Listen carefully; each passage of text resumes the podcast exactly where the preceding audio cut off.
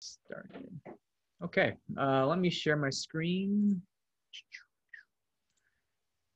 Uh,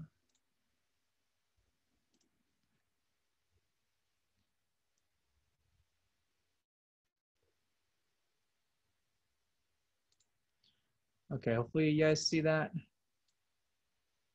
Okay, uh, so we are back in the book of James, and I know we took a break in the month of August. We had uh, Welcome Unicoi sermon and Ryan's Goodbye. Um, so it's been a month since we've been back in the book of James, and so if you're here for the first time, uh, this is what we've been going through, and we'll be in James for the next couple of months. And so, and so today we're going to talk about uh, the call to godly wisdom.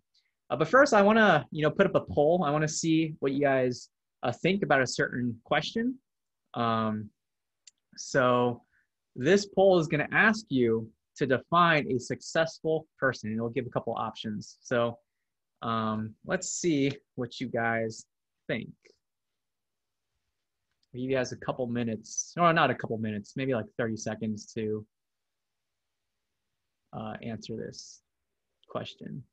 What does it mean to have success? And it's anonymous, so it's not like I can search up, oh, um, David answered this way, so I won't know who answered which way, if that helps you um, answer honestly.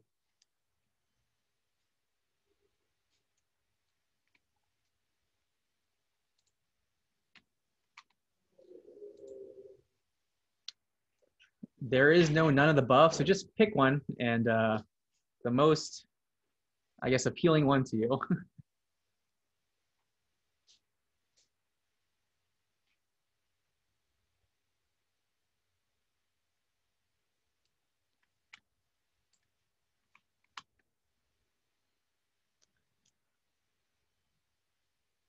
okay, maybe 15 or 15 more seconds or so.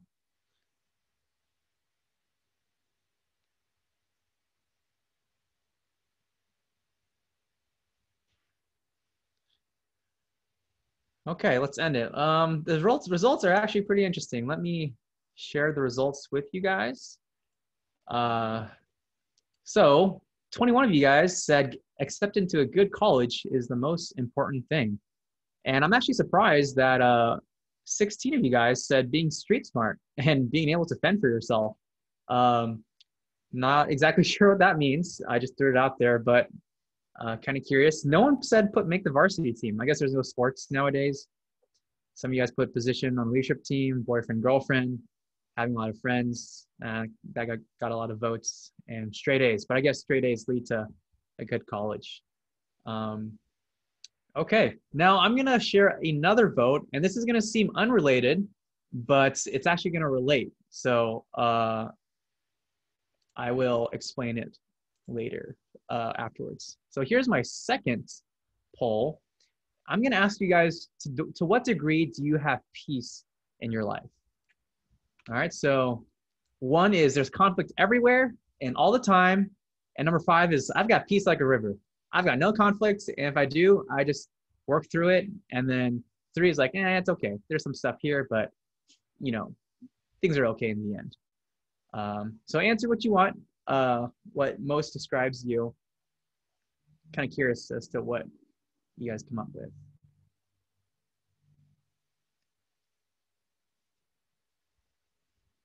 And also it's on anonymous, so it's not like I know who's answering what.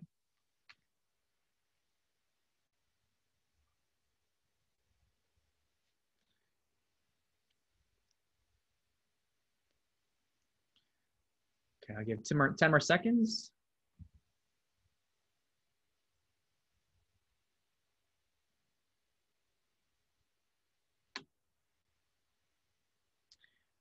Okay, I will end this polling, uh, share results. So it looks like most of us are just uh, number three, three out of five. We're doing okay. Small arguments here and there, but overall, you know, things are okay. Um, and it looks like that's the most common, um, I guess, a state of mind or state of, of your life that we're in. Um, okay, so let me stop sharing this results. Hopefully you get an idea of where we're all at. Um, Now, I asked you two very different questions. What would, how would you define a successful person? And do you feel you have peace in your life? You know, at first, maybe it seems like these polls seem unrelated, but actually, the Bible connects these two. Now, when I say successful, the Bible has a different word for uh, success, or maybe a better word is intelligence. The Bible uses the word wisdom to talk about uh, intelligence, um, or not, not specifically intelligence, but it prizes or treasures wisdom over just knowing uh, head knowledge or facts. And wisdom is more superior than uh, being book smart. And so it is through godly wisdom that you can experience peace in your life.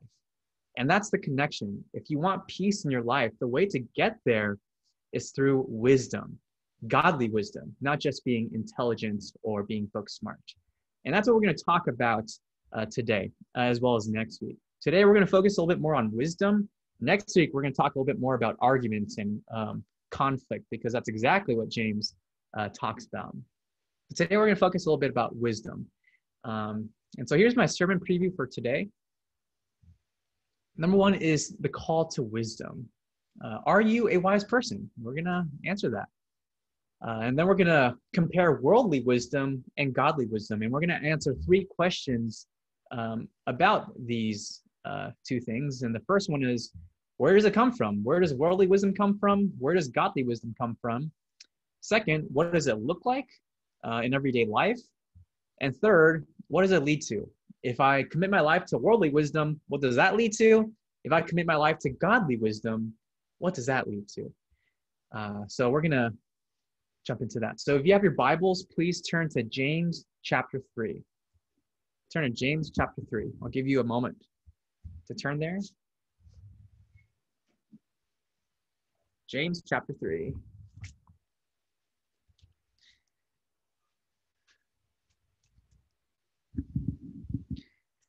And I will have verses on the slides, but it's always good to have a paper Bible so you can just see it a little differently in, in your own hands. Um, we'll be in James chapter 3, verse 13.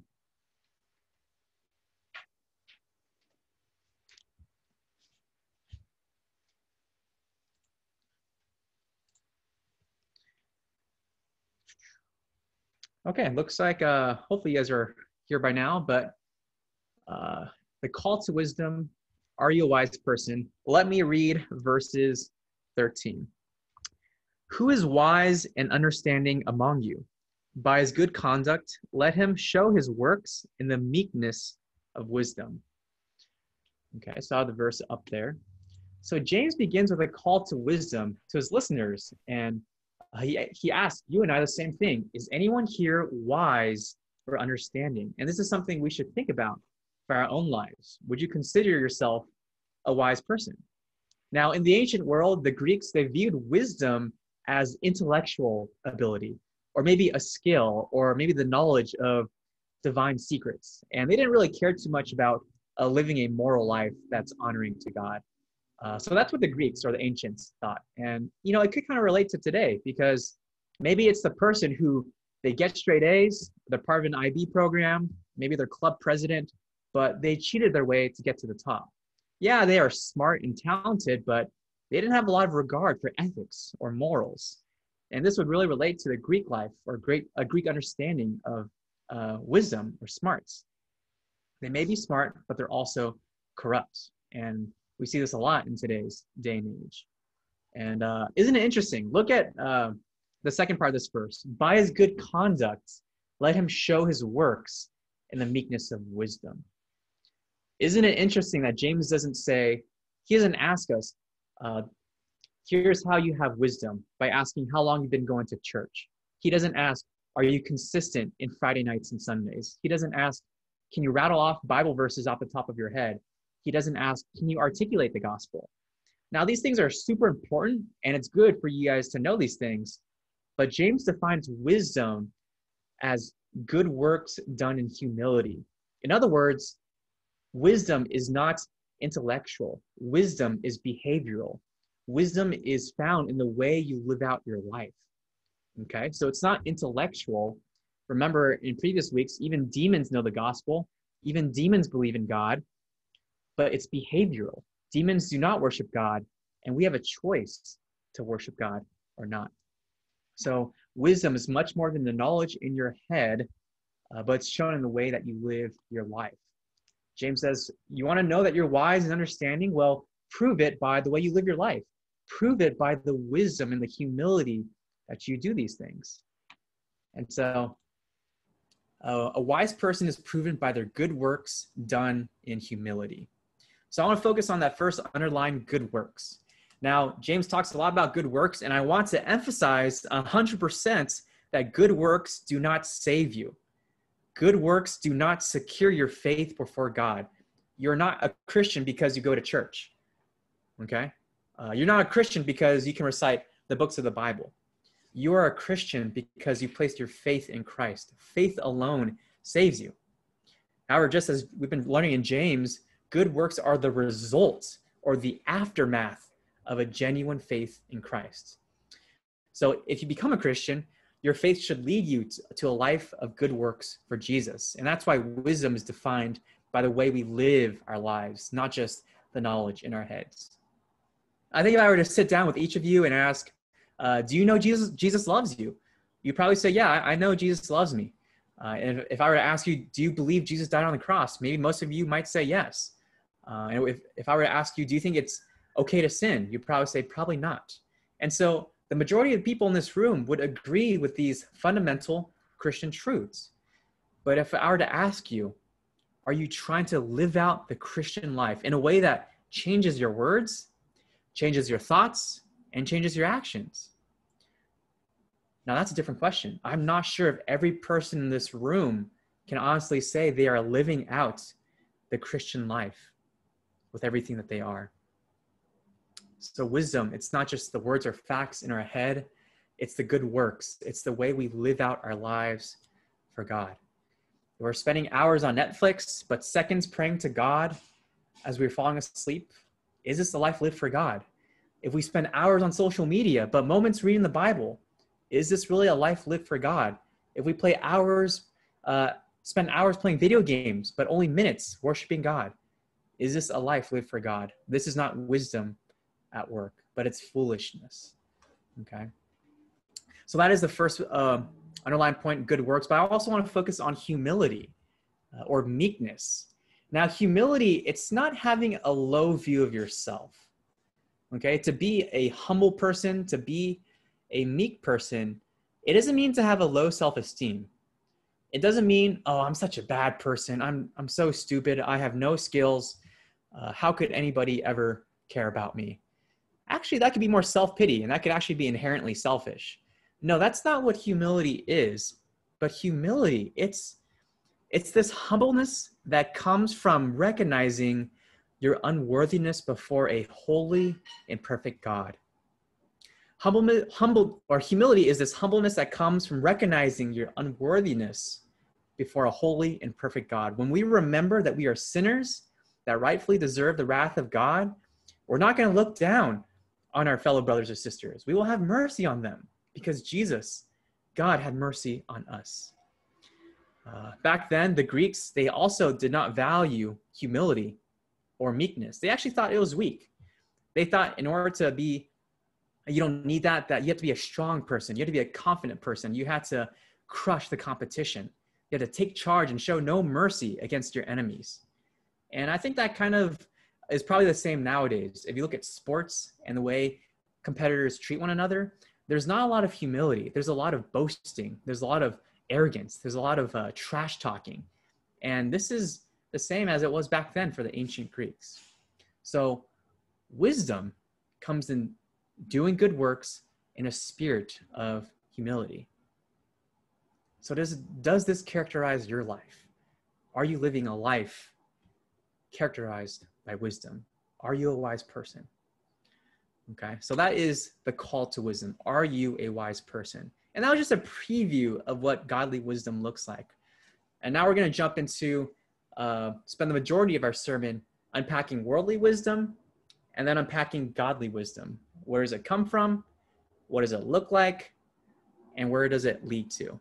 Okay, so let's unpack worldly wisdom first. Um, so let me now read verses 14 to 16 in James chapter 3. If you're just entering this room right now, we are in James chapter 3, verses 14 to 16. Let me read that right now. But if you have bitter jealousy and selfish ambition in your hearts, do not boast and be false to the truth.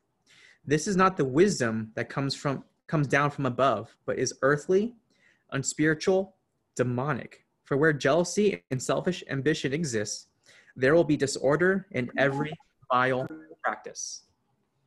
Okay, so that's the verse right here. I have it for you guys if you guys don't have a paper Bible for whatever reason. Um, so let's ask the first question Where does worldly wisdom come from? I want you guys to look at verse 15, which is, I guess, in the middle of the verse. It says, This is not the wisdom that comes down from above. And so by default, it's coming from below. And it is earthly, unspiritual, and de- demonic. This is where worldly wisdom comes from. First, it's earthly. And so earth is contrasting with heaven. So earthly, it's not always a negative term, but when you're referring to behavior, that is when it's used in a negative term and contrary to God's will. Worldly wisdom is earthly. Uh, it's also unspiritual, so it opposes the spirit of God. And it's also demonic. Um, and so this might indicate that it's demonic in its nature or origin. Now, it doesn't mean that if you are living by worldly wisdom, like if you cheat on a test, it's not saying that you're possessed by a demon. That's a little uh, exaggerated. But he is saying that our selfish human wisdom and desires, it can serve satanic goals and interests instead of God's call uh, for your life. Uh, I hope this makes sense. For instance, you know that the devil hates the church. You know that the devil hates when Christians gather in fellowship and are strengthened together. So let's say you stop showing up to church. Maybe you have too much schoolwork. Maybe things are busy. Maybe you don't have enough time. But deep down, you know that it's, it's an excuse. I'm not saying you're demon possessed. Don't misinterpret me. But I am saying that we are being influenced and impacted by demons and Satan because they rejoice when people stop going to church. Demons and Satan, they do rejoice when we give up committing our lives to God and you are cooperating with an evil agenda. I have to be real with you guys. There is a spiritual battle between good and evil. Not going to church, not reading your Bible, it's simply not just forgetting to do it. It's not as simple as that, but we are serving the agenda of the enemy. And that way, worldly wisdom is demonic. Okay. So, what does worldly wisdom look like? Look at verse 14. And it says right there if you have bitter jealousy and selfish ambition in your heart, do not boast and be false to the truth. So, how do you know if you're following or being impacted or influenced by worldly wisdom? Well, it's being characterized by bitter jealousy and selfish ambition. It says right here in verse 14. Now, jealousy, it's not always a bad character trait. Let me explain. God is described as a jealous God, but God is allowed to be jealous because God uh, is desiring something that he deserves. God deserves our worship. And so it is right for him to be jealous and demand that mankind worship him alone and reject all other idols. Now, this sounds selfish at first, or maybe God's a little clingy, but imagine if a husband and a wife were together, or a boyfriend or a girlfriend were together. This aspect of jealousy, so to speak, would make sense. The husband should not love anybody else but the wife. The wife should not love anybody else but her husband. They, should, in a sense, should be jealous for their love because they should only have love for one another. In the same way, for us, our first love has to be God. It's okay and right that God is jealous, that our primary love is for him because when we put school over God, when we put sports over God, when we put video games over God, that's when our life comes crash, uh, cr- crashing down. That's when life becomes a wreck. But what we're talking about now is bitter jealousy. Bitter jealousy, it's sinful and it's negative. It's this desire to possess something that's not yours. And it leads you to have a resentful and harsh attitude towards other people. Um, and so let me ask you do you find yourself looking down on other people? Do you find yourself jealous of what other people have? Jealous that uh, they have life, they have it better than you? Do you find yourself maybe hating other people in your mind? And so bitterness and jealousy can sometimes it's uh, associated with selfish ambition. That's the word in verse 14, selfish ambition. And that's another strange word. What does that mean? What does selfish ambition mean? In a basic sense, it refers to people who boasted in, boasted in themselves, people who took pride in their own abilities and put confidence in their own plans to the detriment of other people. So uh, these are people who only care about me, myself, and I. And so for the ancient Greeks, especially Aristotle, they would use this word selfish ambition in, in order to describe greedy politicians in their day. Politicians who uh, boasted about their own wisdom and qualifications, while deep down they had their own personal agenda that they wanted to accomplish. And so that's what selfish ambition looked like back then. But maybe in today's day and age, maybe it looks something different. Let's imagine uh, at your high schools or middle schools, people are running for elections in whatever clubs you guys are uh, running for. Maybe it's uh, a club or a leadership position. And someone running for that position, they uh, market themselves as fun, as hardworking, honest, creative, and caring. And they have this really awesome image uh, from the outside. But deep, deep down, they have this personal agenda to simply be popular or to put something on their college resume.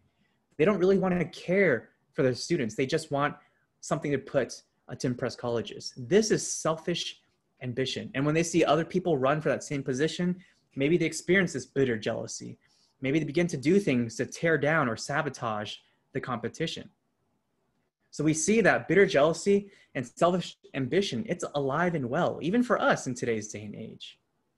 And so James says that if this characterizes you, he says, do not boast and be false to the truth. End of verse 14. If you have bitter jealousy and selfish ambition in your hearts, do not boast and be false to the truth. In other words, James is saying, don't kid yourselves. How can you say that you've experienced God's love while you spew bitterness and envy to those around you? How can you say that you're growing in knowledge of God if you continue to resent and hate the people around you? This is not true wisdom. Right? This paints a very horrific picture of wisdom. But we also have to ask ourselves, where does worldly wisdom lead to? Okay, uh, look at verse 16. For where jealousy and selfish ambition exist, there will be disorder in every vile practice. In other words, it leads to disorder. Disorder, another word for that is unstable or restless. People who pursue their own selfish concerns and their personal agendas, when this happens, chaos will ensue. This leads to every vile practice, and there is no way for uh, peace or unity to be found.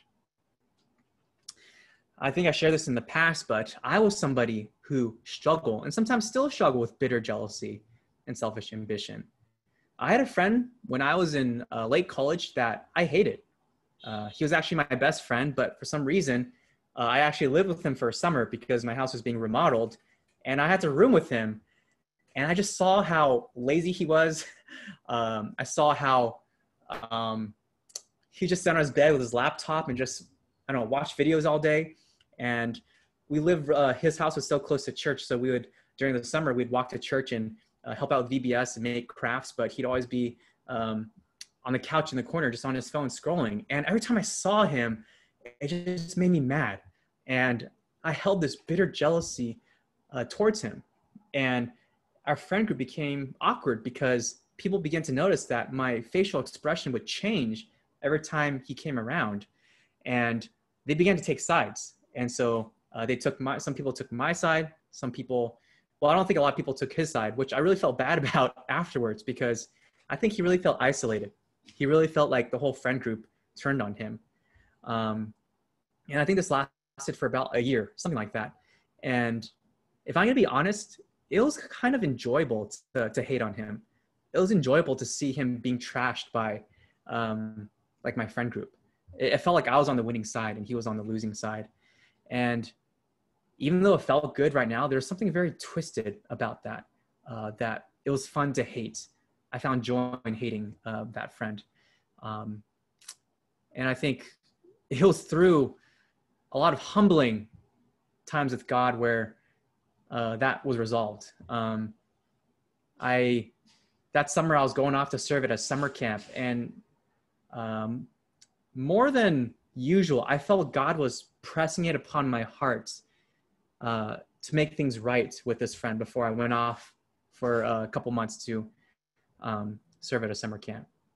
And I remember just being on, uh, just struggling so much in prayer. Like I was wrestling with God, like, God, I don't want to talk to my friend. Like he's wrong. Like I don't want to apologize to him.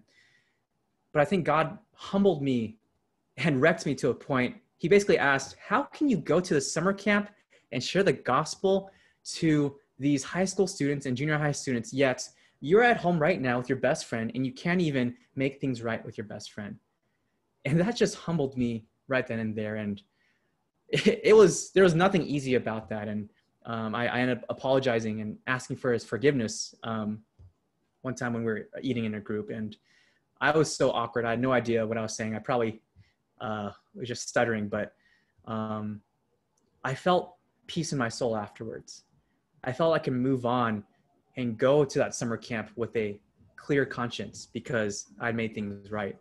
Uh, because before that, there was disorder in our friend group. There was chaos and uh, this uh, jealousy and selfish ambition really uh, tore our friend group apart. So it was God's grace that uh, redeemed uh, that friendship. Um, and so I share that um, to let you guys know that this is alive and well today. Um, and something else about ambition is it also relates to envy, uh, which is another word for jealousy.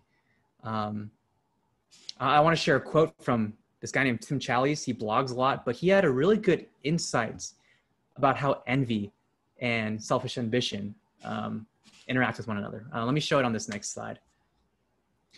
He says this by Tim Challies. And here we see another ugly element of envy. It tends to alienate us from people who are much like us, people who ought to be our allies. A musician rarely envies an author, and a pastor rarely envies a historian. Instead, we envy people who have similar interests, similar gifts, similar callings the very people with whom we could and should co labor with. But envy drives us apart. It makes potential allies into competitors. You remember the uh, example I gave earlier about two people in high school running for the same position? It's exactly what uh, it's talking about. Um, we're not insecure about people in different, I guess, life stages than us. Sometimes we're insecure or envious about people who are close to us. Like in high school, I was not jealous of soccer players. I'm not saying soccer is a bad sport. Uh, I just don't play it, but I played volleyball. So I didn't care if my friend was a soccer player. But let's say if a new kid transferred from another school and they're a volleyball player, all of a sudden I might begin to size him up and say, whoa, is he better than me? Uh, he's taller than me. I think he jumps higher than me. Then all of a sudden I begin to get a little insecure. Uh, I'm a little envious. And this begins to uh, mess with my heart. And so this little insight, it shows us that sometimes the people closest to us, maybe our siblings, they cause us the most envy. Maybe it's another student in your class. Maybe it's another person on your team. Uh, maybe it's another person trying out for band or for that leadership position. And so we have to be aware of where envy or jealousy or selfish ambition, ambition uh, is stirring up. So this is what's um, it leads to. It leads to disorder. Okay, so this is in a nutshell what worldly wisdom is like. Now, what about godly wisdom? So we talked about worldly wisdom, where it comes from, what does it look like, where does it lead to? But what about godly wisdom?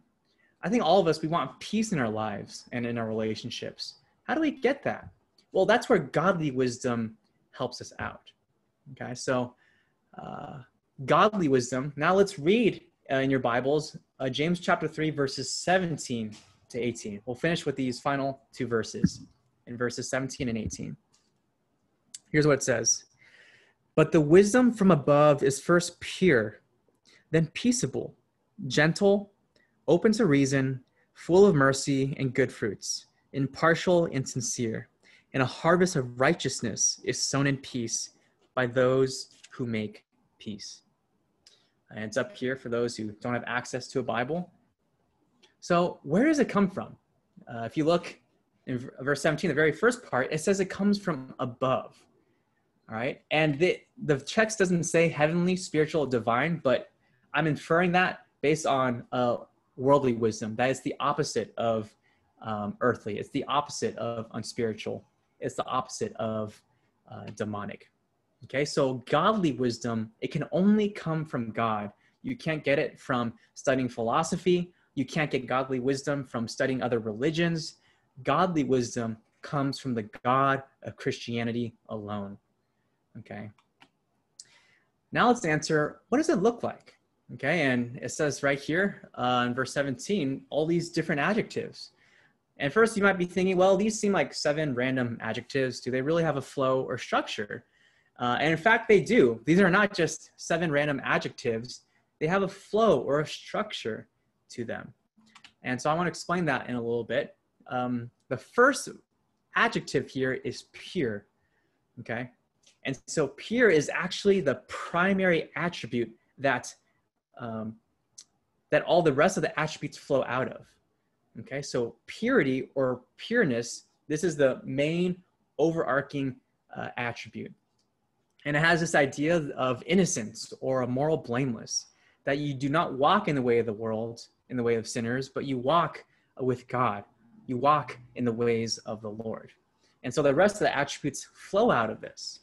Okay. And so the next three attributes are kind of grouped together. Uh, it's peaceable. Okay. So someone who is peaceable or peace loving, they're concerned for the peace of community.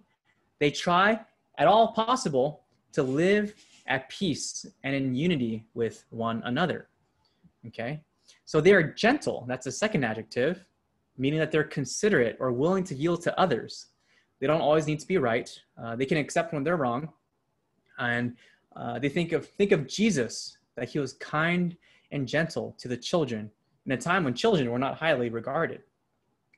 Okay, and then the third one is open to reason.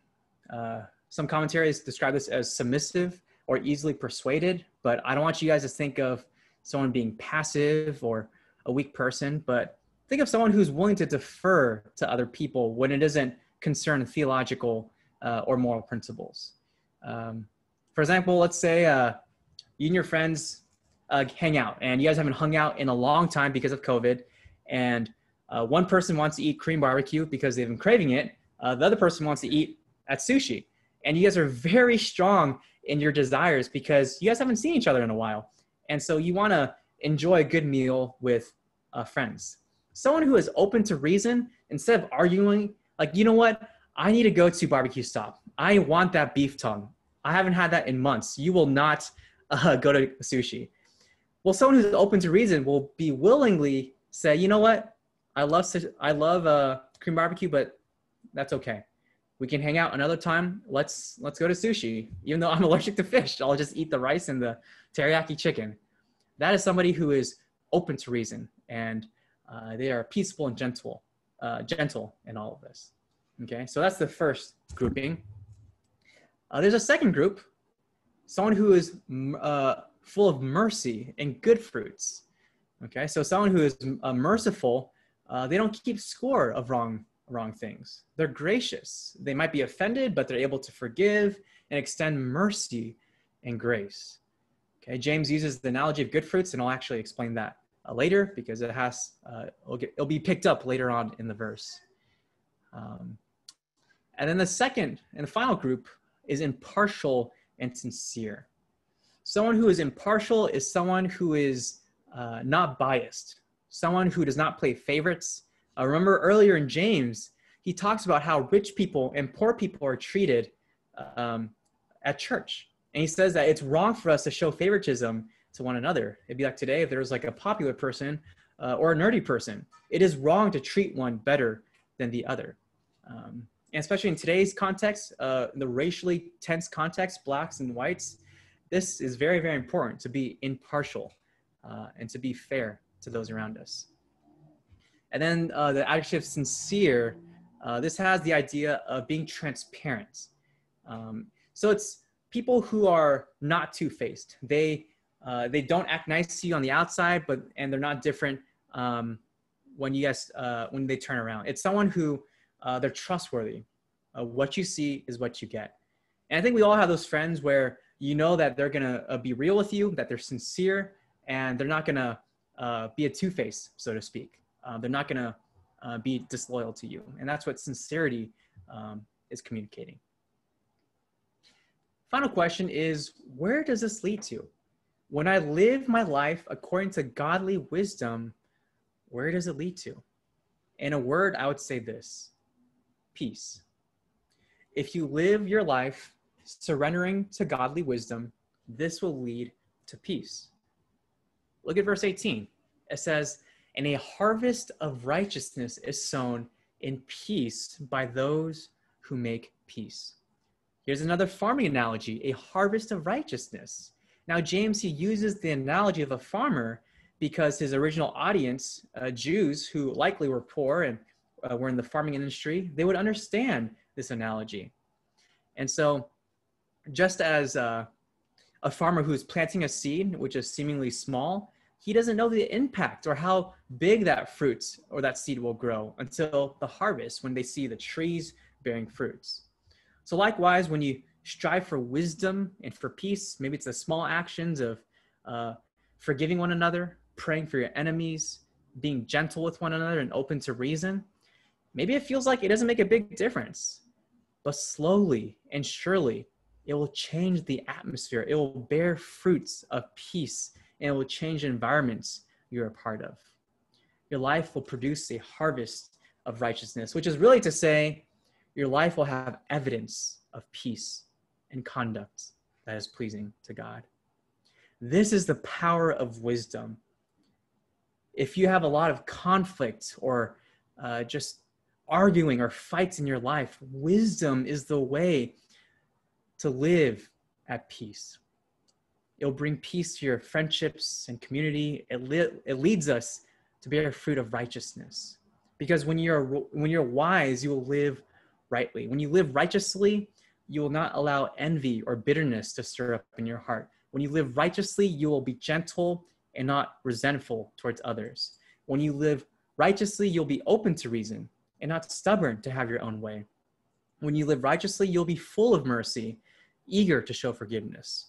When you live righteously, you'll be impartial and sincere, not taking sides, but truly being fair and genuine. This is the power of godly wisdom. And this is godly wisdom in a nutshell. In my next slide, I want to answer one big question that we haven't really addressed this whole time, but it's crucial in any sermon, any Christian sermon. But here's the question How does Jesus fit into all this?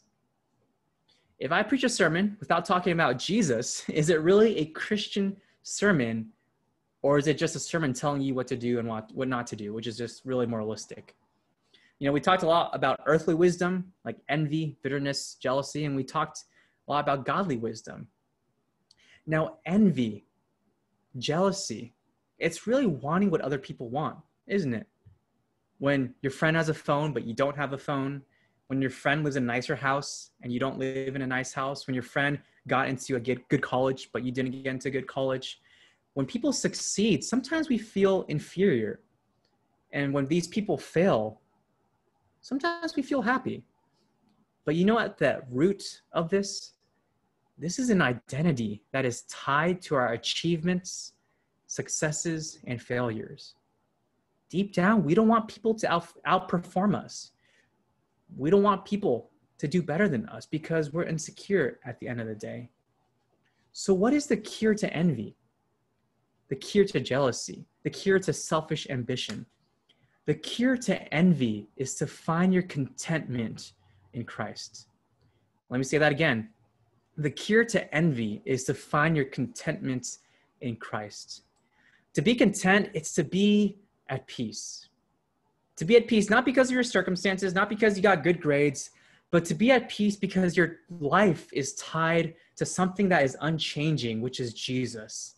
You are not defined by your success at school, your grade on your math test, or, uh, or your friends. You're defined by your identity in Christ. Once you were dead in sin, but now you're alive in Christ. This is a solid foundation from which you can build your identity. Your GPA, your college acceptance letters, your video game score, how many friends you have, these are unstable foundations to build your life on. This is sinking sand. But to build your life on Christ, that is solid ground. If you are alive in Christ, you recognize that you're once a sinner, but now you're saved in Christ. That because 2,000 years ago, Jesus died on the cross for you and me, and that we are spared the wrath of God. Well, Jesus experienced the wrath of God. Why? So that we could all be forgiven, so that we could be justified and adopted and be called sons and daughters of the Most High King. This is your identity. What would happen? Just think for a moment. What would happen if you stopped defining yourself by your grade? What would happen if you stopped defining yourself by your earthly success you began to define yourself as a child of God? You would be the most secure person in the world. You would not be threatened by the success of other people.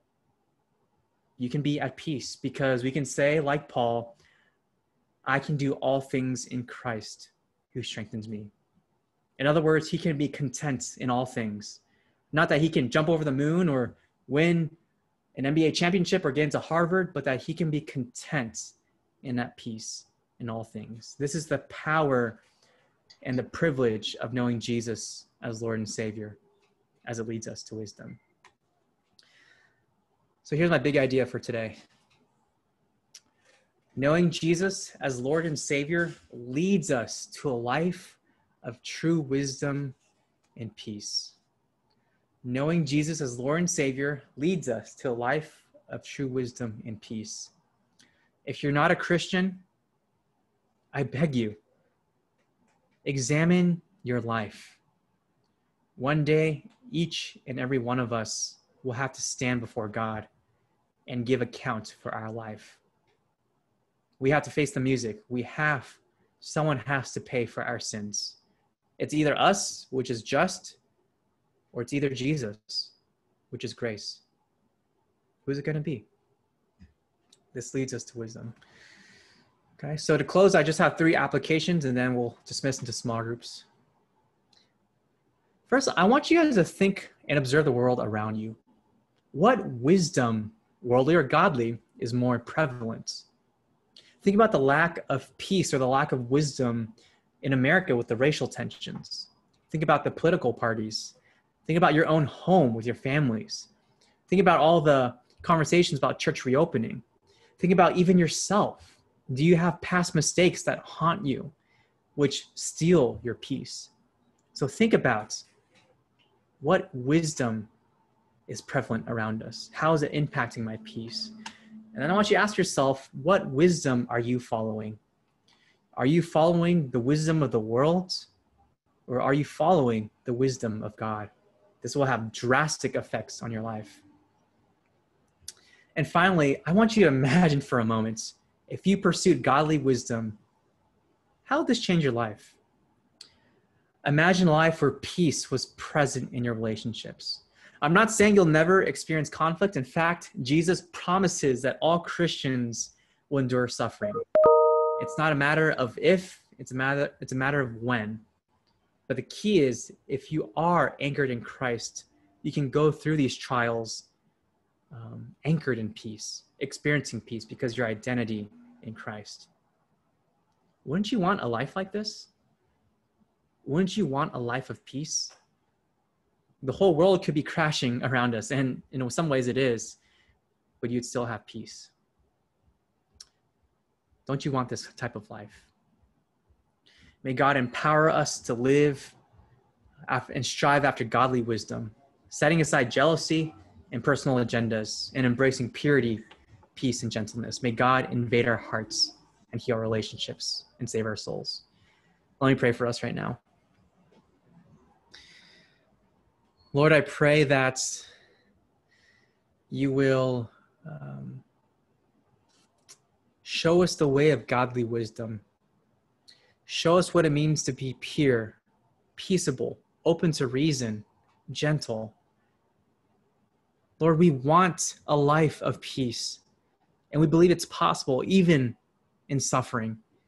We would much rather have that infinitely over a life of worldly wisdom where we have the good grades, but our life is in shambles. We would rather suffer in this world, but be safe in your hands than to have success in this world, but to not be yours and to not be called your child. Lord, open your open our hearts to the truth of the gospel and the wisdom that we can walk under. In Jesus' name we pray. Amen. Okay, so now we're going to small groups. You guys are afraid to be dismissed if you know where you're going. If not, stick around and we'll help you get to the right place. Kevin.